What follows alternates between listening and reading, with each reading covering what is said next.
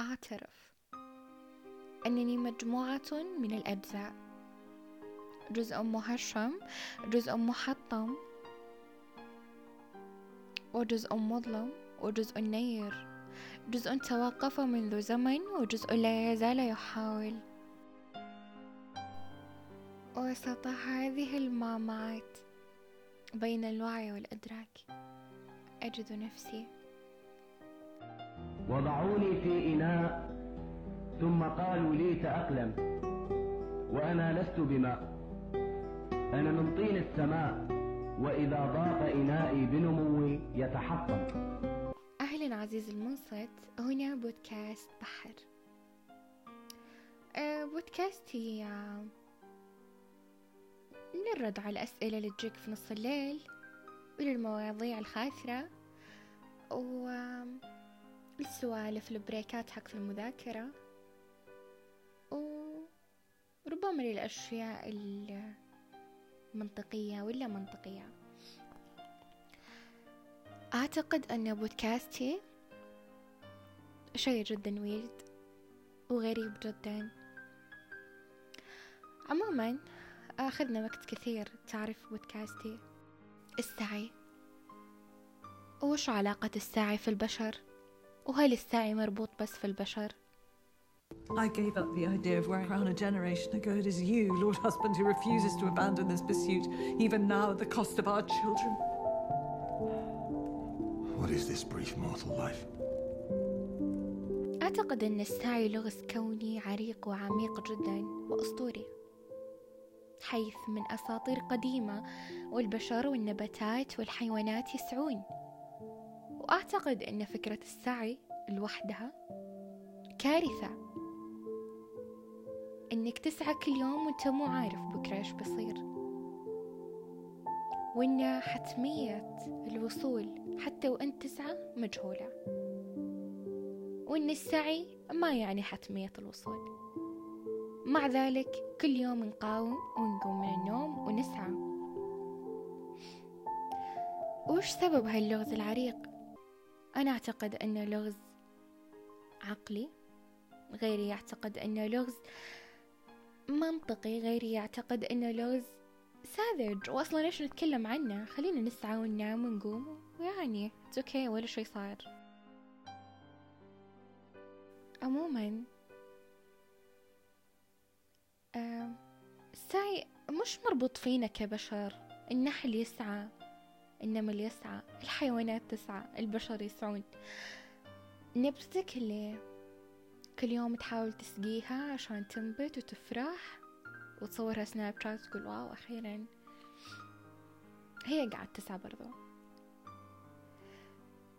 أنت تقوم من النوم مبسوط وكأن بهجة العالمين في وجهك من كثر البشاشة. ولا كأنك اللي أمس قاعد تحارب شعور سيء جدا قبل النوم. نسعى ونكبر ونعمر ولا ندري في نهاية هالشي. عموما بما أن السعي محتوم علينا وشئنا أم أبينا وهالشي أم فطرة. منذ خلقنا وإحنا عليها. وبرضو دام حتمية الوصول مجهولة حاولوا أصدقائي تصنعون ذكريات سعيدة في وسط هالمعمعة. في وسط معمعة السعي عشان لو ما وصلتوا تكونون على الأقل استمتعتوا. أديسون العالم الأكثر شهرة في زمانه وخلد اسمه في التاريخ لكونه من الشخصيات الرائدة وأضاء العالم بأسره. توماس ولد سنة 1847 11 فبراير. في منزل يطل على نهر منزل بسيط جدا في بلدة صغيرة جدا تسمى ميلانو. أديسون يعاني من ضعف السمع. وكان هذا سببا آخر لطرده من المدرسة. لأن المناهج كانت جميعها تلك. تعتمد على التلقين وما إلى ذلك. وتعتمد على الحفظ أيضا. أديسون مالي جماعة. خلص كل يوم أنا أجي أداوم أحفظ ألق يعني أتلقن بشيء أنا ما أبيه ولا وما أعتقد أني راح أستفيد من هالشيء حتى ظنوا الناس إنه متخلف عقليا. في يوم من الأيام والدة أديسون تسلمت رسالة طرد ابنها أديسون. طبعا كذبت. حرفت الرسالة وهي, وهي تنظر لعين أديسون وتقرأ. قالت مكتوب في الرسالة ابنك عبقري هذه المدرسة متواضعة جدا بالنسبة له. من فضلك علمه في المنزل. لتظل البشرية مدينة لها حتى اليوم بفضل هذه الكذبة. عموما توماس أديسون لم يكتشف هذه الكذبة. ولم يكتشف حقيقة الرسالة. بعد وفاة أمه بفترة. جاء أديسون فتح الرسالة ووجد فيها الشيء اللي صدمه. وجد فيها ابنك مريض عقليا ولا يمكننا السماح له بالذهاب إلى المدرسة بعد الآن. فورا تأثر أديسون بما فعلته أمه. فكتب في مذكراته توماس ألفا أديسون. كان طفلا مريضا عقليا ولكن بفضل أمه البطلة أصبح عبقري القرن. في سن مبكر أعزائي المستمعين أظهر أديسون قدرات الميكانيكا والتجارب الكيميائية والتكنولوجيا. وكان مقره هو قبو المنزل.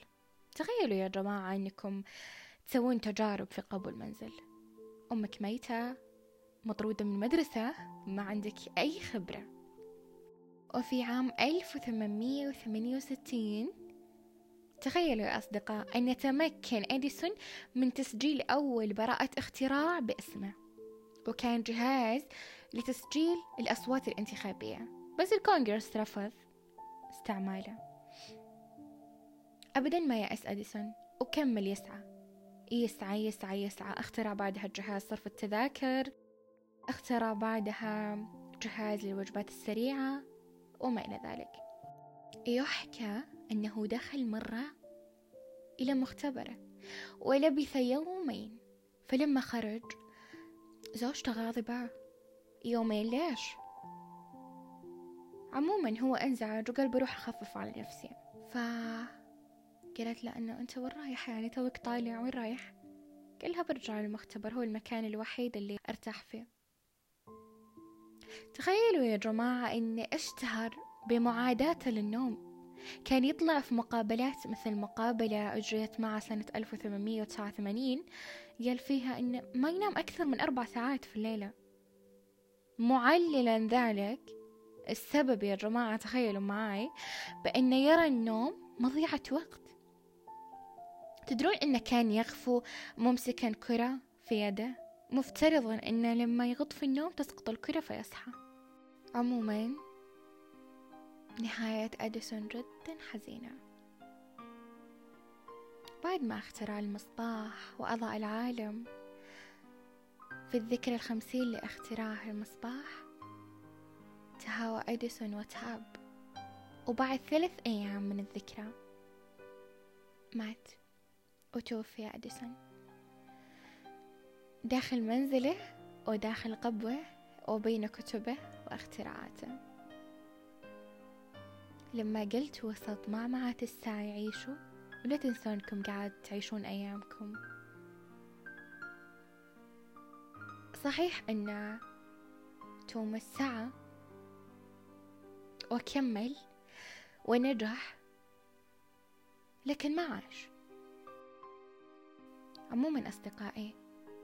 لما تسعون لا تنسون تعيشون. وأعتقد إن break عشر دقايق خلص ف راح أرجع أسعى بس إلى ما عليكم أنا مو مثل أديسون. أه وصلنا لنهاية البودكاست. أتمنى استمتعتوا ولو إنه قصير جدا لكن إحنا فترة final. وداعا